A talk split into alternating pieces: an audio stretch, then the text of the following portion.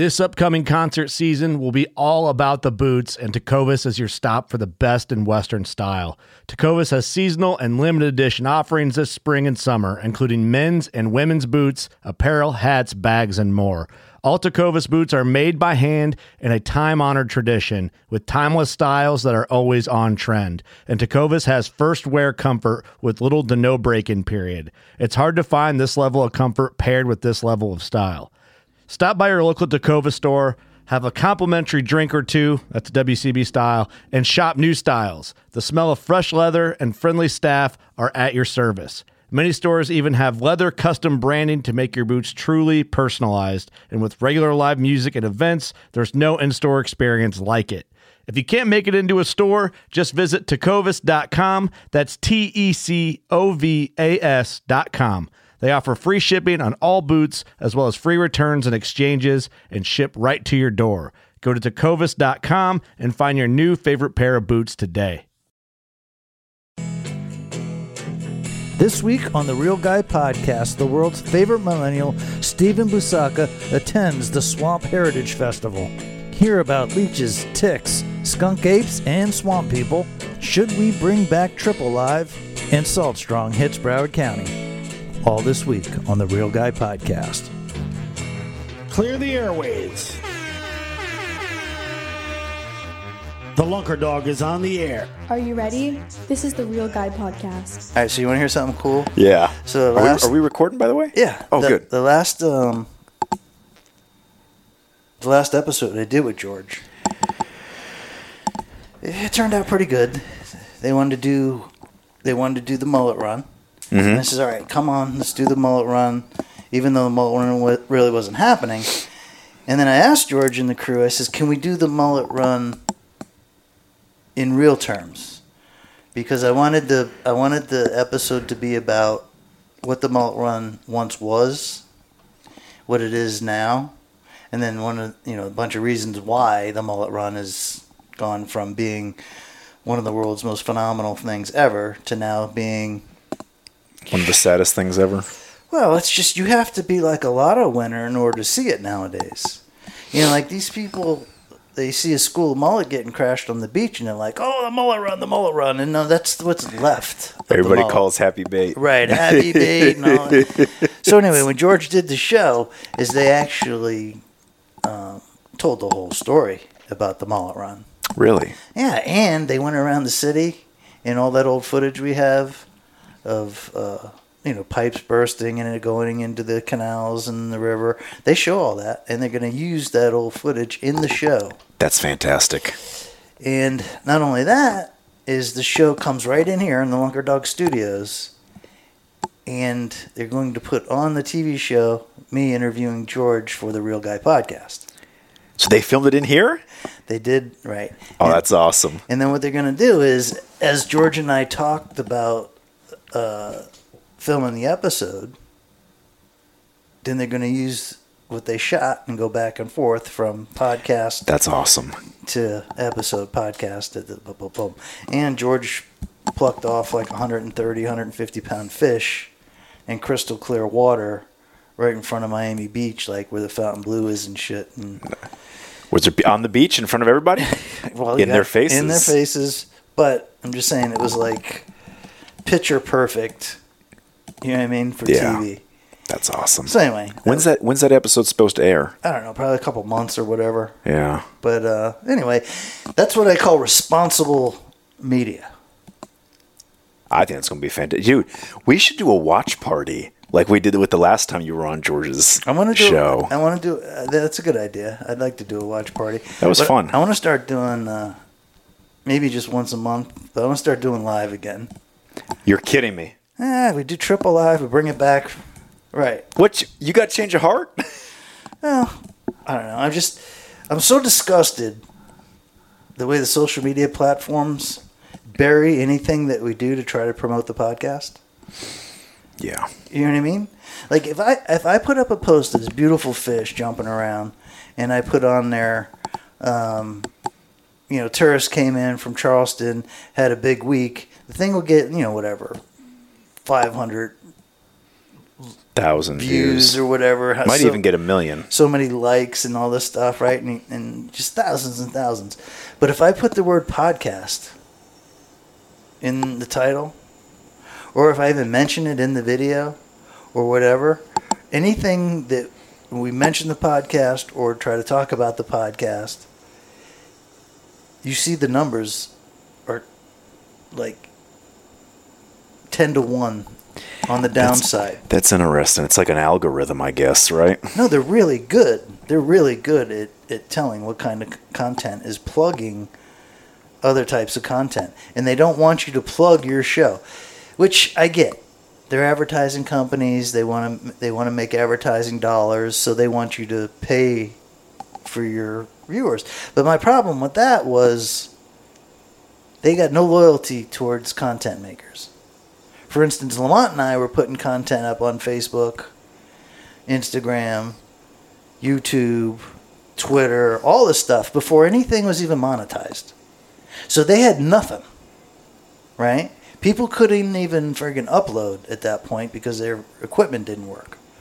But Lamont was uploading, and it gave them the content, and we we're happy to give it to them. But my my thing is, is one hand doesn't wash the other. So after friggin' all those years of giving all these different platforms all this different content, you would think maybe one hand would wash the other. Throw you a bone or something. Right, help me, help you. But no, they don't care. No. And uh, yeah, it's big. It's the algorithm thing. It's all that. So my point was with the doing the live is that's one of the few ways you can penetrate your audience Yeah. organically. Well, I'm actually happy to hear you say that too, because I've I've had so many people reach out saying, "You guys got to do Triple Live again. You guys got to do it again." Well, you do realize that was pretty much the first live show on the internet for people to actually tune into every Tuesday night. Yeah, And do realize we did that every Tuesday night for, for almost three years. we did. It's funny because sometimes I think back about it. I'm like, we actually did that for years, every week, right? and we actually had an audience tune in for it. and for the longest time, I'm just like, people probably think this is the dumbest thing ever, and but people loved it You know why people loved it? because it was real. It was original. And it was raw. It was original style. Yeah. Like we had no scripts. No, no, we no. improv pretty much everything. We had we had no clue who was going to be a guest or whatever, and then we would just. Remember, folks used to just pop in. I do. We had that guy from Pensacola just show up one day, and Drew. Remember the time Drew and I hosted it when you couldn't make it, and he and I were pounding water. Oh, God, We must have drank two gallons of water at that show. Do you know um, Tarpon River Brewery still to this day has the Run That Dog uh, beer that they brew there? That's fantastic. Oh, it was a that good, was inspired Right. by the Triple Right, Live. right. That's what I. That's why I brought it up. But anyway, they, you know, so I meant, I- actually I was in there the other night.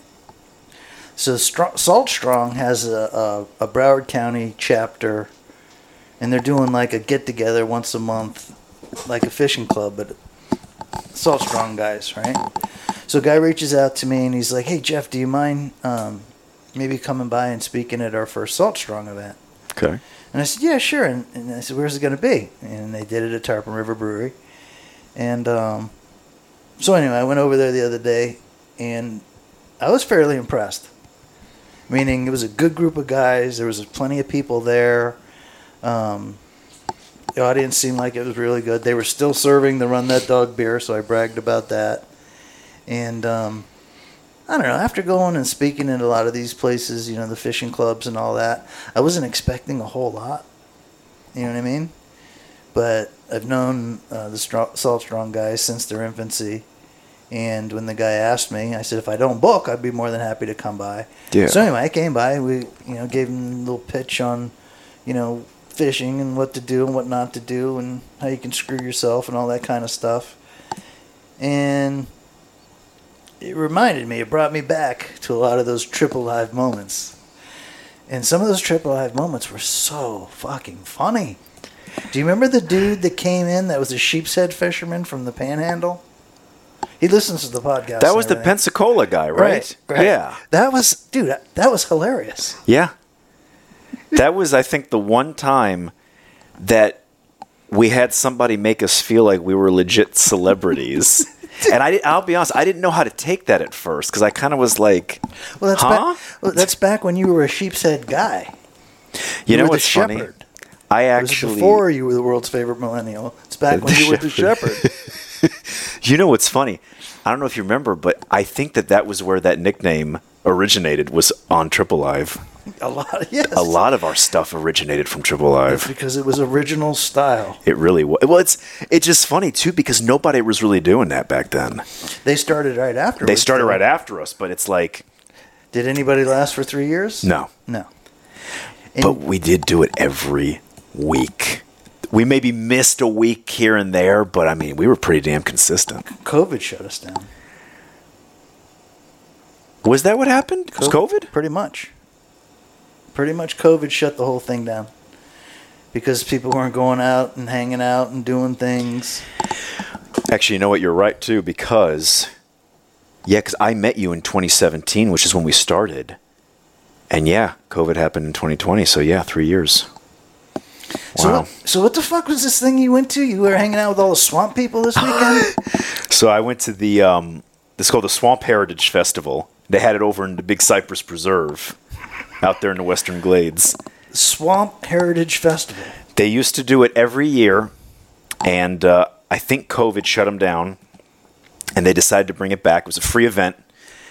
I wasn't sure how many people were going to show up, but it was jam packed. What do you mean jam packed? 50, 100, Hundreds, thousands? hundreds, Hundred- like hundreds of swamp people. hundreds. I, I and I was so happy to see that too. That there were so many people into it, and uh, and the main reason I wanted to go too is uh, there's a gentleman by the name of Franklin Adams, and you can actually look him up. Franklin Adams. Franklin Adams. Always, always beware of a guy that has two first names. really. Well, I'll keep that and always mind. beware of a guy that has two last names. Just throwing that out there. So Franklin, and he's got a, a great video on YouTube um, where they're interviewing him. But long story short, he was one of the orig- He was part of the original Gladesmen that actually fought to get Big Cypress turned into a national preserve. Because I don't know if you remember, but back in the early '70s, the Miami airport was going to expand into the Big Cypress Swamp in the Western Everglades, and they were the ones who shut that down and he was going to be speaking.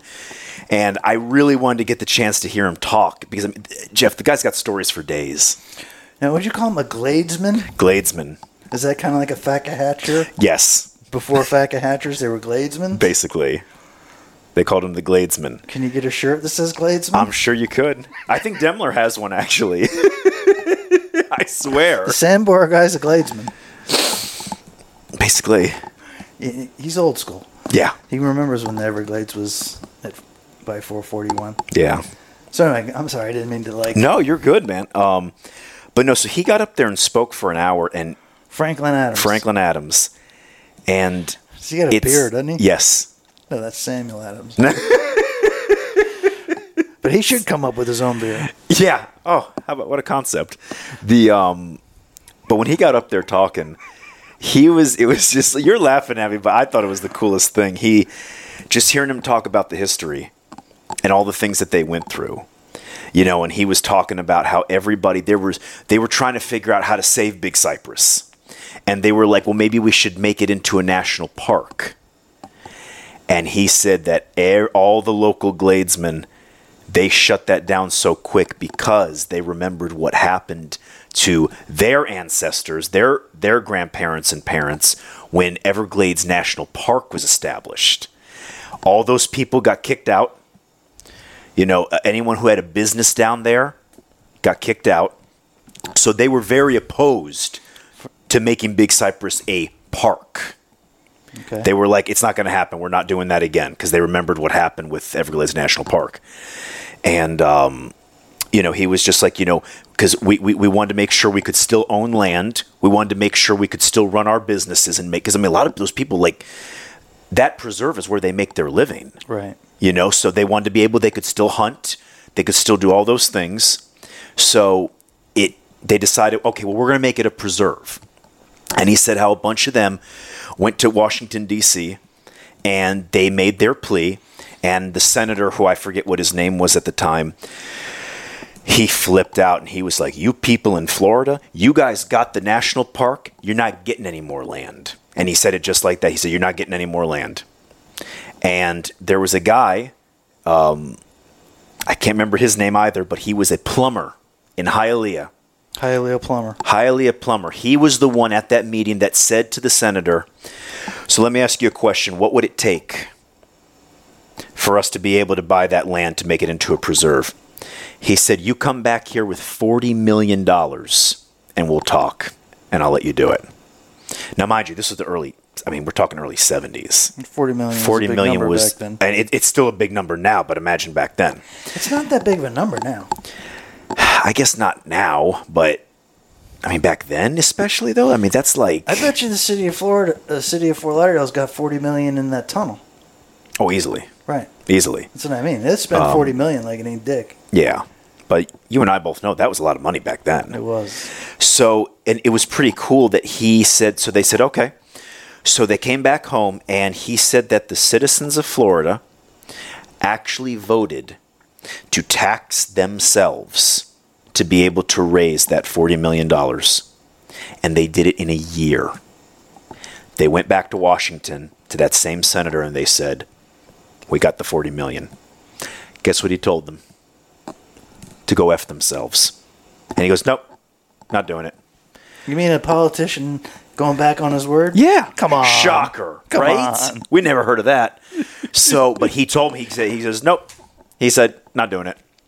And they were like, well, what the hell?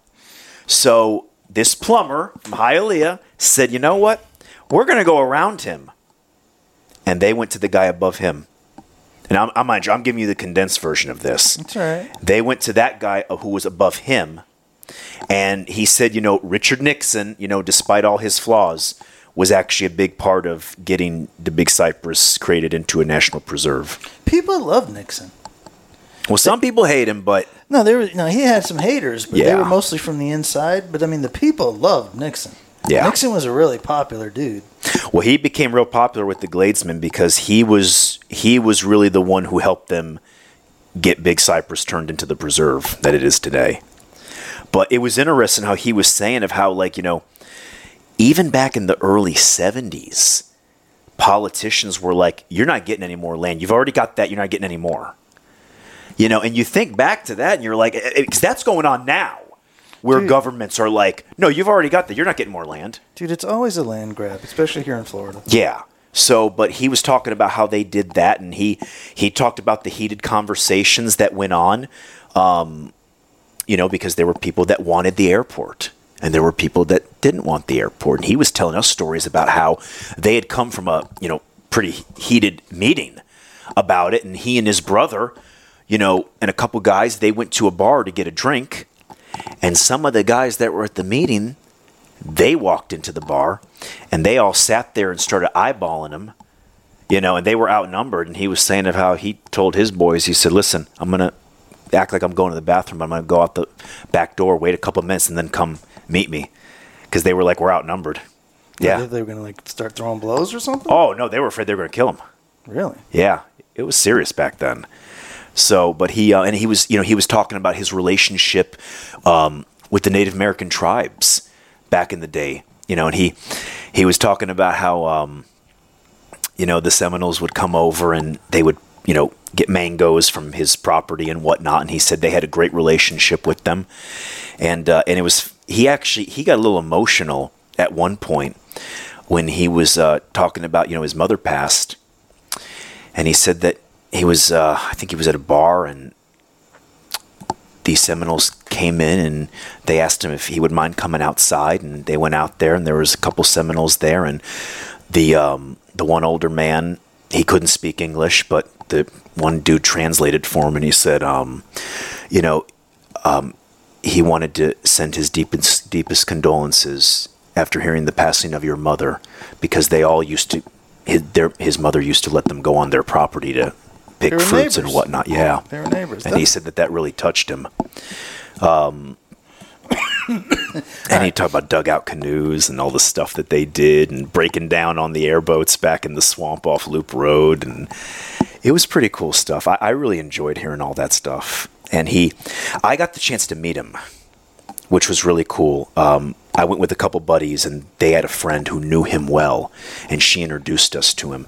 He was the kindest dude, and he I felt bad because people were waiting to meet him.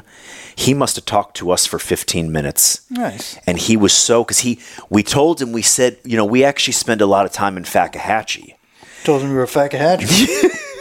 We didn't I mean, use you- that terminology. You want to throw some thing, you want to throw some weight around. You let somebody know you're a fatcahadger. Well, he he was so excited when he heard that because not a lot of people go to Fakahatchee. There's not a lot of fatcahadgers out there. There's not. So he was, but he loved hearing that. He wanted to hear all the stuff we were doing, and we were asking him stories and whatnot. And he he said to us, he goes, you know, makes me so happy to hear that you guys are into it. He said because he goes, you know, you know, people like me. He said we're not going to be around much longer. He goes, it's up to you guys to keep up the fight. Right. He goes and don't. He goes and don't give up. You've been like hanging around a lot of Indians lately. Friggin', uh, Betty Osceola. yeah, tell the audience what, what's this correspondence you and Betty have been, So you know, for the and, folks and that let them know who Betty is. Yeah. So for the folks that don't know, Betty uh, Osceola is um, one of the elders of the Miccosukee tribe. She's of the Panther clan, they call it. Um, her activism in Ever in Everglades in saving the Everglades is unmatched. I mean, she is she's a warrior. She really is. Um, she was in the Path of the Panther documentary. And just for the hell of it, I decided to reach out to her one day. I didn't even know if she'd respond. And I just said, listen, you know, me and my buddy do a podcast. We'd love to have you on. Would you be interested? And she actually said she'd be interested. She wants to come on the Reel Guy podcast. She said she'd be interested. So, um, waiting for her to get back to me now to find out what dates would work. But I'll tell you what, if we could get her on this podcast, I think that that would be huge. I mean, because she's a wealth of knowledge when it comes to especially the Central Everglades. Because one thing that kind of bothers me sometimes, and I've voiced this opinion to you many times, is you know, we talk about Everglades restoration. You know, Captains for Clean Water have worked, I mean, tirelessly Right. you know, on legislations, you know, getting the reservoir constructed. You know, I mean, they've worked tirelessly on that, but I feel like a lot of times people, when they think of the Everglades restoration, they're only thinking about Everglades National Park in Flamingo. Right. And, you know, as you and I know, it's, I mean, the Everglades is a whole ecosystem. I mean, you've got the northern, the central, the western, and then the southern, which is the park Right. you know, and you know, recently, I don't know if you saw the posts, the Central Everglades was flooding because they wouldn't open the gates. You know, so all of that water, all of their land, the Miccosukees, was now underwater. You know, and Betty was actually making videos talking about like to tell the Army Corps of Engineers we need to open the gates. The Central Everglades is drowning. And she talks about how they've lost so many of the mammals in the Central Everglades Because of water. because of water. She goes, the, py- the, the pythons is an issue. But she, there, she was talking about it's it's the, they're drowning. They've got nowhere to go. Right. You know, and on top of that, you know, it's like when you've got that much water, the alligator now becomes the top predator. So the panther, none of the nothing's getting away from that if they're in three feet deep of water trying to swim. Right. Between the panthers, I mean, between the alligators and the pythons. I mean, especially especially the small mammal population. I mean, they always talk about the decline of raccoons, possums, rabbits, otters. You know, and yeah, the pythons are a big deal, but it, a lot of it is that they're drowning in the central glades. See, one of the things that frustrates, not frustrates me, but one of the things that I wish that I knew more of and knew it better was the whole history of Florida and how all these fools took over. And because there's a lot to it. I want to It get, is. It's deep. Well, and I'd like to get it from uh, Betty's perspective. Yeah. One, she's older, and she's always looked at it differently than say guys like us would look at it. So that'd be phenomenal. You know who else is is really into it and knows a shit ton about everything, and I haven't been able to get him on the podcast because he's like catching a friggin' fink or something. But Bobby from the um, Inshore Marine Specialties, he's a real guy. He's been around forever. He's big into the Everglades, and he pays attention to the whole system for many, many, many, many years. And he looks at it from the way we would look at it, like a fisherman's, uh, sportsman's type view. Yeah. And then getting it from Betty, uh, being you know the the native, I mean, she's going to look at it like totally different. but I'm trying to play catch up, learning Yeah. all this stuff. You know what I mean? I mean, I'm. St- I mean, listen, I'm still learning too. You know, and I and I feel kind of silly because you know, you know, I've told you, you know, I spent a better part of 15 years of my life hanging in the northern Everglades. You know, and thankfully, the northern Everglades is actually still holding out pretty strong. But it's the central, you know, basically below the Caloosahatchee River, is where the Everglades is really suffering Right. you know but it's and, and it was funny because you know franklin talked about what kind of what issues have really kind of screwed up the central and western everglades and he did say is when they started messing with the flow of water Franklin Adams. franklin adams You can't just call him Franklin. well yeah i'll calling him franklin or mr adams Franklin Adams, when you got two first names. it's kind of hard not to say both of his names you know what i mean it's like Right. But but there was something that he said though that I, I couldn't wait to tell you about because I thought about you and I thought about a lot of the issues that we're facing now um, in the state of Florida in general. Which is he talked about? He said, always remember this with all the development. He said the problem is when you give rich people too much power, you lose control. Duh. And that really stuck with me when he said that because it just makes me think about everything that's going on here. Is I just feel like they've given these developers too much power, and we're it's like we're starting to lose control. Well, I mean, the, de- develop- the, the developers are friggin' slick. I mean, they Yeah. know who to pay and how to Yeah. get shit done. And I really don't think we're going to have much success stopping the developers from developing. But at least do it smart.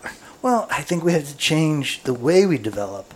And we were talking about this at lunch. So I posted a picture last week. There's condoms and fecal bact- fecal mass. Condoms, fecal mass. Bottle caps. Bottle caps, dental floss, anything that you would, you know, might throw away in the bathroom somehow or another ends up in the in the New River. Yeah. So I, I post the picture, and I constantly post these pictures. And this one guy reaches out and he says, "You know, Jeff, you're beating a dead horse." Fishing like a local isn't just about catching fish. It's about connecting with the environment and the people who call it home. It's about hearing the stories and traditions that have been passed down for generations and sharing unforgettable moments with the people you meet along the way. Fishing like a local is having an experience that stays with you forever. And with Fishing Booker, you can experience it too, no matter where you are. Discover your next adventure on Fishing Booker. He's like, "You're never going to get them to stop developing, and by you showing people the stuff and the pollution in the river all the time, you're just kind of beating a dead horse." And I think there's a lot of people out there that actually give a shit. And I That- feel like they're starting to care more now. They're seeing it. Well, I think the people that have cared for a long time, like this guy, all good intentions, but he's over it. He's been burned so many times. He's got his hopes up so many times, and then has watched the developers just keep doing what they're doing. And I think there's a lot of people out there that are good people that feel like him. No matter what you do, no matter what you say, you're going to lose this battle. And they have a good point. It's a really good point. And I don't think we're ever going to win the battle here in Florida and get them to stop developing. But I do think we can get people to develop differently and things that we've overdeveloped, which would be from Crandon Park all the way to, let's just say, Jupiter. what? It's true. That whole Yeah. area, okay? We have to now treat that area and areas on the West Coast that have been overdeveloped like a swimming pool, like an aquarium. We have to take care of the system that we've developed so now we can live in harmony with certain wildlife. Is it going to be like the old days? No. Where we have oyster beds for as far as you can see? Where the birds are going to come back as far as you could see? And there's going to be fish wherever as far as you could see? No, it's never going to be like that again. But can we have water that one our kids can swim in? Can we have water that the fish can live in?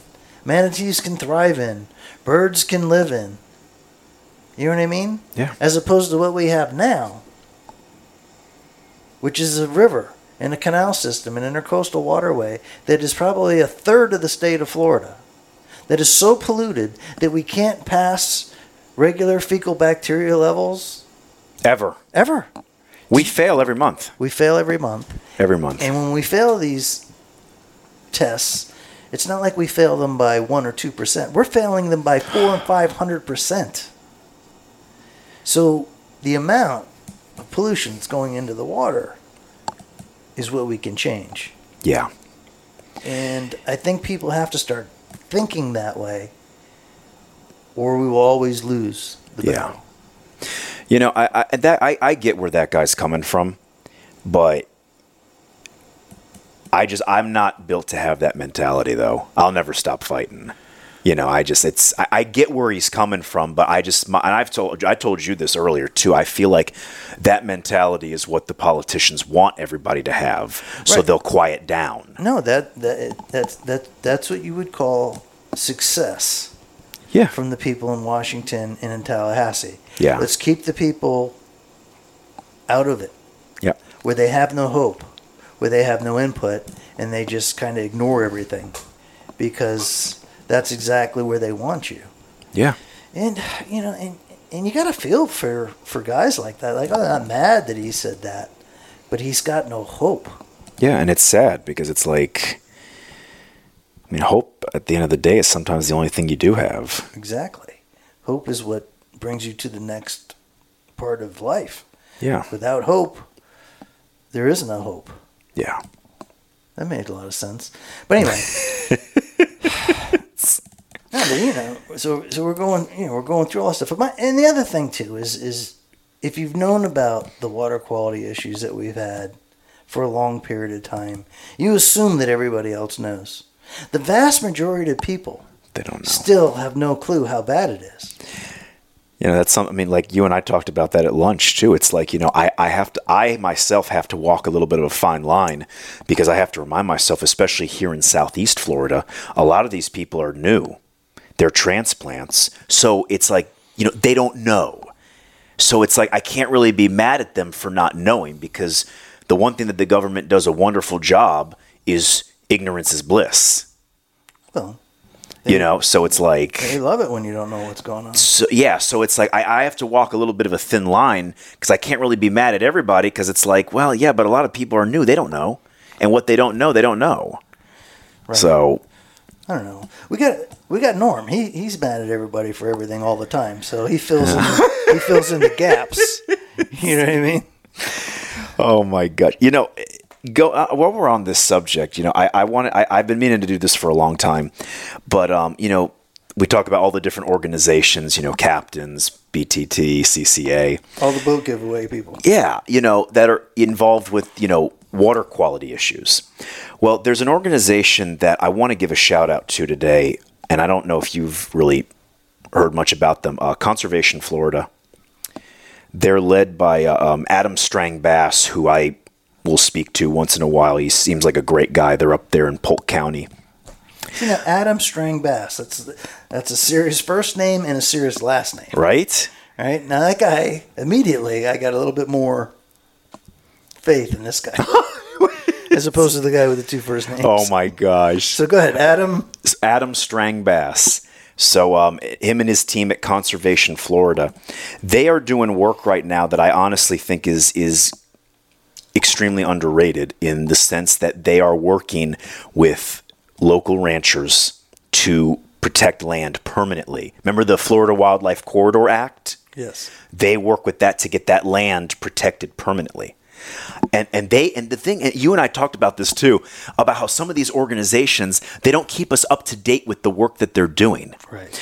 This this conservation Florida every time good news alert all bold letters this much land saved 17,000 acres saved 2,000 acres saved. And what are these press releases? Yeah, on Instagram. Oh, yeah. And I and I'm just like, this is fantastic. And I feel like not enough people are talking about this because and we've talked about this before, this goes hand in hand with the water quality issues because the more development you do, the more pressure it puts on the existing outdated infrastructure, which explodes and then finds its way into our water. Right. And I wanted to give a shout out um, to Adam and his team. Um, they, you know, for they do that thing Giving Tuesday after Black Friday. All these organizations they do it every year called Giving Tuesday, where they ask if you'd be willing to donate, and I donated to them because I've seen the results. I believe in what they're doing, and I donated to them, and I got a personal phone call from them. Really? Actually, with not an automated message. An actual lady on the line said, "We wanted to say thank you for believing us and thank you for donating to us." I've never heard of that before. I was like in shock. That's pretty cool. But you know, shout out to Adam and Con- and Conservation Florida, um, because to me, I mean, the land. It's it's not. This is my whole thing with the state of Florida. It's not just about the water, and it's also not just about the land. It's both of those. You know, and and their their whole their whole tagline is "Keep Florida Wild," and I throw that on everything any picture I typically post, you know, whether it's fishing or any, I always put that hashtag keep Florida wild because that's what it comes down to. You know, I think about um, Path of the Panther, you know, Carlton Ward when he was like, listen, he's like, Florida still has its wild heart. We just have to fight to keep it. You know, the Path of the Panther night with me, you, and Victoria going out to the Path of the Panther. That was an unforgettable movie. Or I should say, unforgettable night. The whole, the way the whole thing went down. The fact that we were the only ones in there. That and the way the guy looked at us when we walked in there, and then how the, the movie was like. It was great for the three of us. Like we were definitely the audience to be looking at the movie and all that. But just the whole experience of going out that night and going to that movie, the worm, myself, you would never forget it. That was a lot. And then we went to Lester's Diner afterward. Well, I'm just saying, it was a night out It was. that you'll never, it, and it was We- like none other. we never really did that before either, the three of us. Just, you know, just go to a dinner and a movie and just freaking But we, but we did do that action Yeah. in the name of conservation. conservation. That's, that was a You know- mo- that was a part of the movement. We were doing, we are moving in the movement. We were. You know, I, I, I you know what? I'm going to ask Adam. Ooh, What? Did you lose me there? I thought I lost my lost me there for a sec. I'm going to ask Adam if he's interested in being on the podcast because I'd love for him to get on here and really kind of talk about the work that him and Conservation Florida are doing. Um, because you know they are they are working with ranchers to help get that land permanently protected, and it just it's funny because I thought about earlier when you were like, you know, I don't even know what some of these organizations are even doing. Right. And I love and I'll I'll show you their Instagram afterward. It's I love it every time I see good news alert. This is approved by the governor and the cabinet for permanent protection. And I love to see it. Because I feel like all we hear nowadays is how, oh, we just there's this this building's going up here. This new building's going up here. Right. And and I, every time I look, and I, I always repost it too, because I want everybody to see it. Right. I want I I would love for everybody to be excited about that as I would. You know, and and that actually kind of leads me into the other thing that I.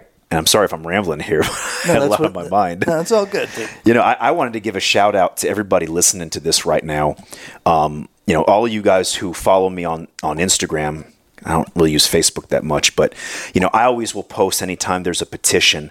Like, you know, there's this Bellmar development that wants to develop right next to the Panther Refuge. You know, and I was posting videos about it. And hey, please, like, if you can, you know, please send an email to the commissioner, sign this. You know, and I, I wanted to say, you know, thank you to everybody who will actually sign those petitions and repost those videos because I mean it's it doesn't take much to just hit repost you know and it's and it means a lot to me and I, I never really got a chance to say thank you to everybody who does it but just know it is appreciated. Well, and and you know, if you're in the fight, if you're in the fight for water quality, that's probably one thing that we can all do that we don't do enough of. Like, get the word out there. well, yeah, like for instance, this podcast, for instance, if you believe in this kind of conversation, this type of content, and you think people, you know, are learning valuable things, then share the fucking podcast with your friends and your family and other outdoorsmen because education is, in my opinion, your number one ammunition in order to win the fight. You Yeah. have to get information. And one of the things that um, the podcast has done for me personally is doing these interviews, having you, all the different people that have um, been on the podcast. So there's, I get to learn this stuff. I'm no fucking environmental expert. I'm a tarpon expert. I'm a tarpon expert. I busted my ass my whole life to be a tarpon expert. I am learning as fast as I can about water qualities and about the environment. And this podcast is part of the journey of learning That learning process. Yeah. And the more people that listen to this type of content, the more strength that we're going to have. So, FYI, for the whole audience, share this shit with your friends. like, if you see me do one of these promos, you know, like uh, that cool promo we did for Mark Croca last week, phenomenal interview, phenomenal guest. Take that promo and share it with your friends. I would even say too, you know, the folks that even if you don't live in Florida, you know, like I look at like Daniel Wall, you know, we- we share the hell out of it. We got a big audience um, that are outdoorsmen that visit Florida. Yeah, it's like even don't think that just because you don't live here means that you can't share the content or sign the or or email the commission. No, like if anything, that'll actually help us because it's showing them that people in other states care. All right. But I think um, where I'd like to take um, the envir- environmental side of this show, I would like to start giving more news on, for instance, the Captains for Clean Waters project and the big reservoir that's being built out there. I would love to get um, week by week updates on how that Or even monthly, like what- just But I would like to know, like, where are we at with yeah, it? exa- okay. I know we're building the reservoir. Is there? Is it? Is it going clean? Is the reservoir being built the way it should be, on time? Is it not on time? Are there people that are standing in the way? Are there people that are accelerating the project? Who the good guys are? Who the bad guys are? what the best things about it is, what the worst things about it is. So you got captains doing their thing. I'd love to get a, a, weekly, monthly update on everything, and with the other foundations, whether it's the ones you're talking about. What was it called? Conservation Florida. Conservation Florida. I guess they do a little bit better job of keeping people updated. CCA, BTT. I could go on and on and on. I would love to get updates from them, which I'd be more than happy to share with our audience and anybody else that wants to hear this stuff. Exactly what's happening out there. Like the only thing that we really get, and it drives me fucking crazy, is we get to know when their fundraisers are. We know when the big banquet's coming up, and we know that they're giving away You're a giving away a fancy boat. boat. All right, so we know that. Thank you for the information. If there, if that reservoir is being built like the tunnel here in Fort Lauderdale, where it's taking way too long and it's costing way too much, and it's just one big Traffic jam. I'd like to know that if that's happening out there with that reservoir. yeah. If that reservoir is like a fine-tuned machine and is getting built fast and efficiently the way everybody wants it, I'd like to get that information. You know what I mean? And whatever CCA's doing, uh, they're fucking doing a redfish farm or whatever the fuck they're into nowadays. Oyster Project. Whatever. At least I'd like to know what they're doing. The only way to find out is like to get on their site and go look at that shit. Which is similar to what the city does. Okay, you want to know about the fecal bacteria levels and where to swim? Sure, before you go to the beach, go to the city website, wiggle but- in there, and figure out what water's Try polluted and what's not. to it. Right, try to navigate. Because I care about what these foundations are trying to get done or not get done. It's hard for me to follow along. And if it's hard for me to follow along, somebody that's in the whole, you know, media friggin' loop, can you imagine how hard it is for the guy that's working a nine to five like yourself that doesn't have time to go through all the emails and seeing what people are saying on social media and all that. Yeah. And that's, I don't know, I think there's a missing link. I think that's a missing link. Yeah. If these foundations are going to raise all this money and they're going to have these projects, then we need to know what the best and what the worst things are happening about these projects. Yeah. You feeling me?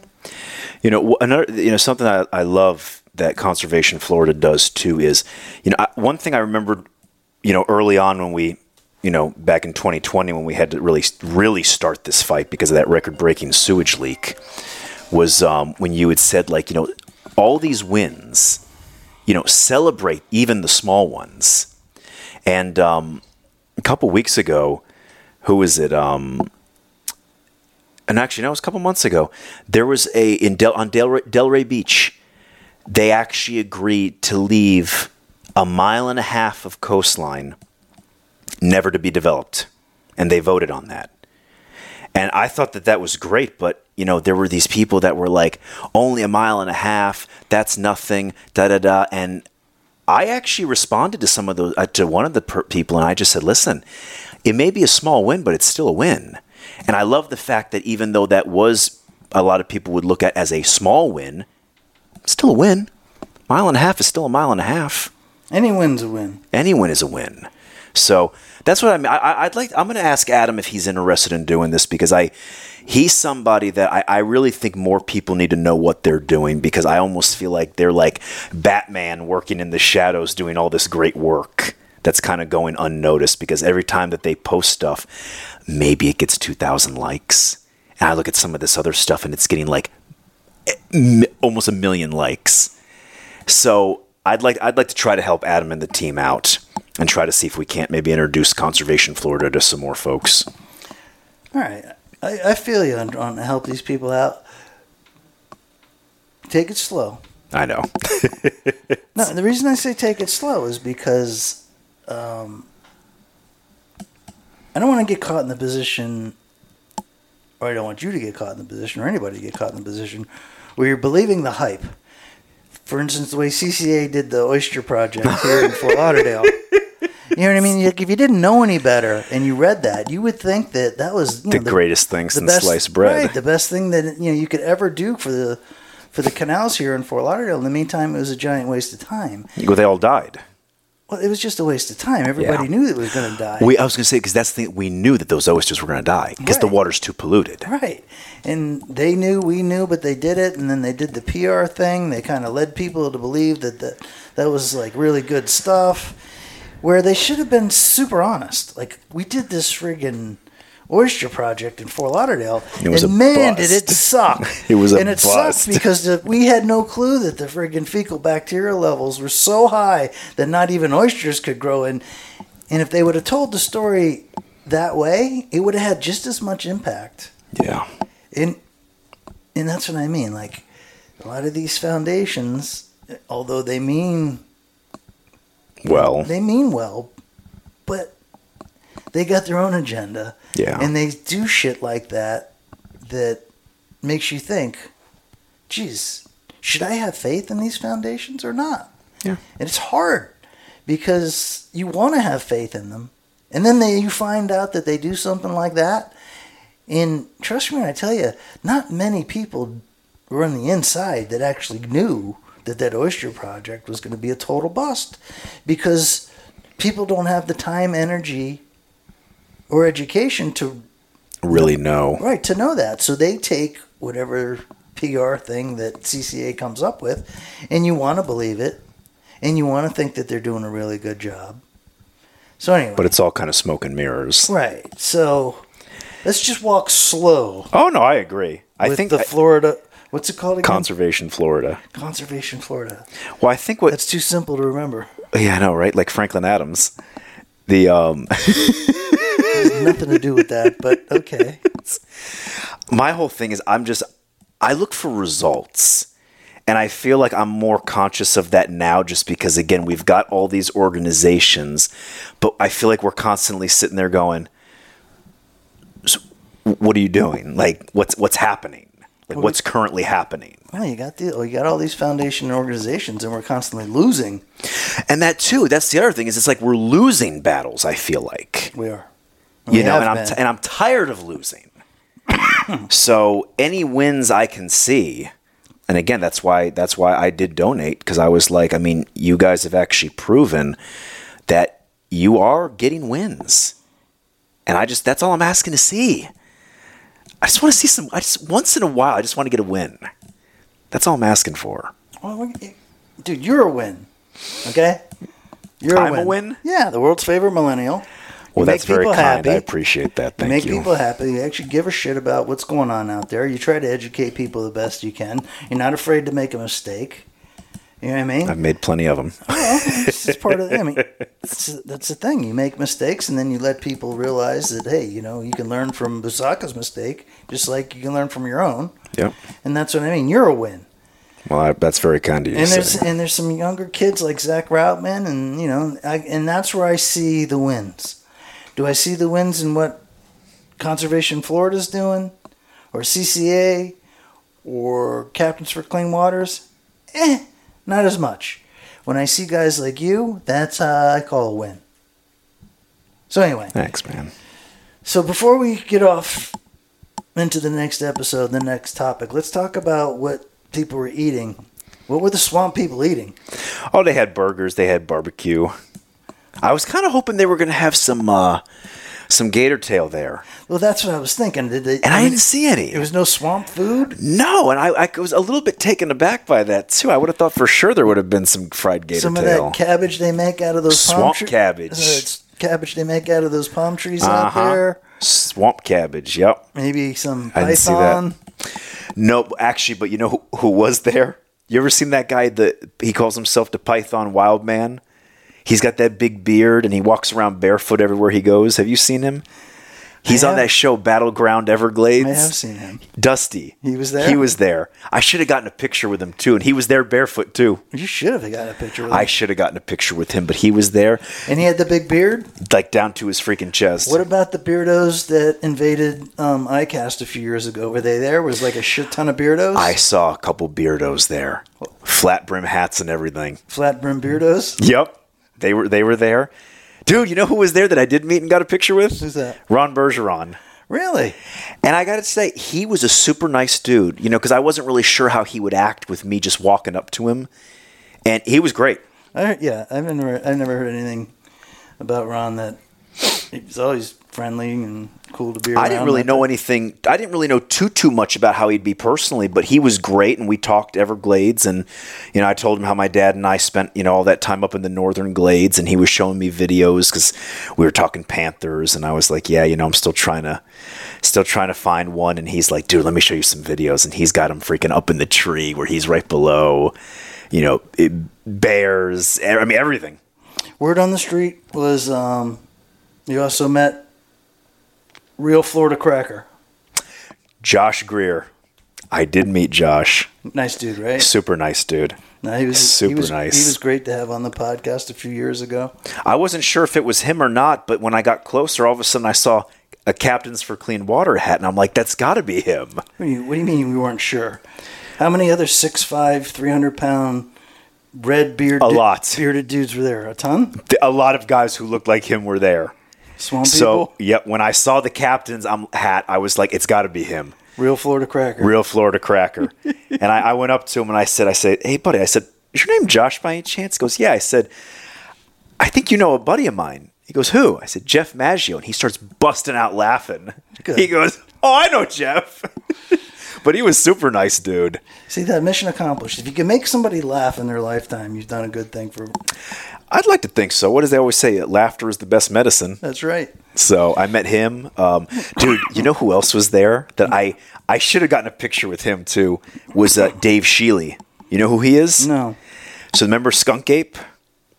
What do you mean? Do I remember Skunk Ape? He's the one that started that whole with that picture of Skunk Ape in the field, and then they had Skunk Ape headquarters. He's the guy. he took the. He's the guy. The guy.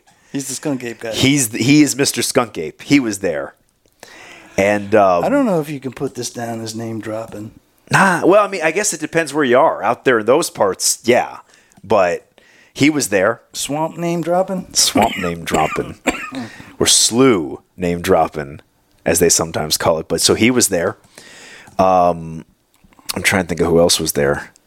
They had all the different biologists. You know, the uh, the bear biologist was there. They had a booth. The panther biologist was there, and I did some talking with them too, and just kind of asked, you know, what the populations are looking like and whatnot. And What about chicks? there was actually some beautiful women there. Really? I was impressed. I was like, actually, not a ton, but there were some beautiful women there. Beautiful swamp women? Yes, sir. Take it where you can get it, Busacca. Amen. So, If you ended up with a swamp woman, that wouldn't be like too bad. so did I tell you what Drew wants me to do?